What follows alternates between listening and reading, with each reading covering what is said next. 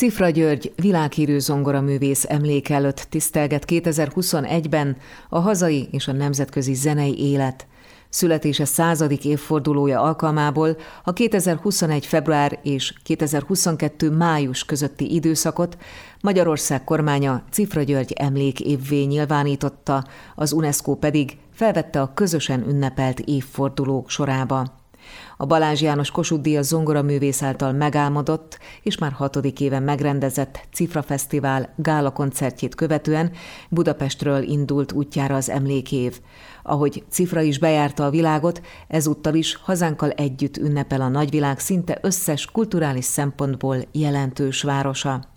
Elsősorban Cziffra második otthonában, Franciaországban, Párizsban, de többek között New Yorkban, Londonban, Bécsben, Prágában, Stuttgartban és Nagyváradon is lesznek koncertek idén is.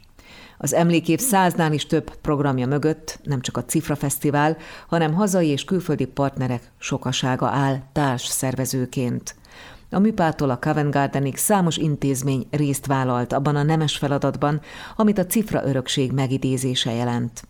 A Cziffra Fesztivál programjait idén is ingyenes mesterkurzusok előzik meg, amelyek most április elsején, másodikán és harmadikán lesznek a Kró György zeneiskolában. A Mester Akadémia tanárai Dráfi Kálmán Liszt Ferenc díjas zongoraművész, Brecht Erika Cziffra Fesztivál életműdíjas zongoraművész és Miklósa Erika Kossuth díjas operaénekes, akitől azt is kérdeztem, egy-egy ilyen mesterkurzus előre felépített tematika mentén halad, vagy minden egyes jelentkezővel egyéni módon foglalkozik a kurzus vezetője. Biztos, hogy mindenkinek megvan a saját módszere, ahogy nekem is. Én mindenféleképpen az ember felől közelítek, úgyhogy ahogy minden másban is az életem területein.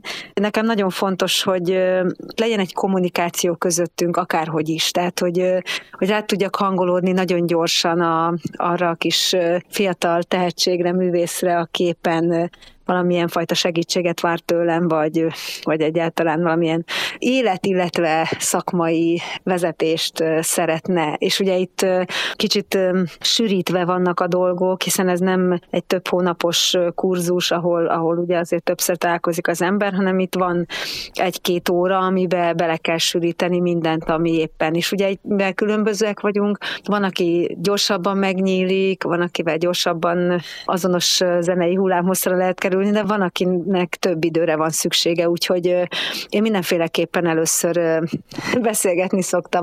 Talán ez a legfárasztóbb benne, hogy úgy koncentrálni, hogy minél jobban biztonságban érezze magát az a fiatal ott, ott velem, és a többiekkel, akikkel együtt vagyunk. Egyébként nagyon jó hangulatban szokott telni ez a két-három nap, úgyhogy mindig, mindig nagyon szeretik ezt a, az énekesek, hogy kvázi, mint egy ilyen kis, már régóta jól ismert társaság, szinte mintha állandóan összejárnának, olyan a hangulat, tehát törekszem is erre, hogy jó hangulatban teljen ez a, ez a kis mesterkurzus, hiszen én is ezt tanultam annó a mesteremtől, Berdá Valériától, ő is híres volt erről, ott Szegeden a Liszt Ferenc konzervatóriumban, ahol minket ott terelgetett, és, és szinte egy csapatként, mint a, mint a sportban. Ez azért valamilyen szinten közösségi munka is. Az elmúlt időszak tapasztalatai alapján kik és miért választják a mesterkurzusokat, illetve az önmesterkurzusát? Én azt vettem észre, hogy elsősorban a legnagyobb probléma, ha lehet problémának nevezni, az önbizalomhiány. És talán néha egy-egy jó irányzott mondatért jönnek a lányok, fiúk, fiatalok, fiatal művészek, vagy kezdők, teljesen mindegy, tehát a bizonytalanságot feloldani. És aztán jön az a szakmai rész, ami ugye az éneklésről szól. Ez egy nagyon összetett dolog, nagyon nehéz, és azért is hangsúlyozom ennyire a, a pszichológiai hátterét, a mentális hátterét, mert nagyon sokszor a bizonytalanság, az önbizalmatlanság az, ami gátolja ezeket a fiatal tehetségeket abban, hogy, hogy kinyíljanak. Azt mondják, hogy néha egyetlen mondat is lehet varázsmondat, ami megváltoztatja egy ember életét. Vonatkoztathatjuk-e erre a helyzetre, egy mesterkurzusra, hogy egyetlen mondat is elindíthat valakit egy másik irányba? Abszolút, teljesen. Hát ez, ez, ez így van. Erre nagyon jó példa az, amikor a mai napig egyébként nagyon jó barátságot ápolok ezzel az énekessel. Christopher Strail kollégám, akivel a, épp a debütálásunk előtt voltunk egy nappal a, a londoni Covent Gardenben, és amikor a nyilvános főpróba előtt így benyitottam az öltözőjébe, hogy mindenféle jót kívánjak neki, és láttam, hogy ilyen teljesen kétségbeesett arccal állt. Megkérdeztem, hogy mi a baj, és akkor így mutat a torkára, hogy ő neki elment a hangját. Mondom, az előbb még itt énekeltél, és semmi baj nem volt.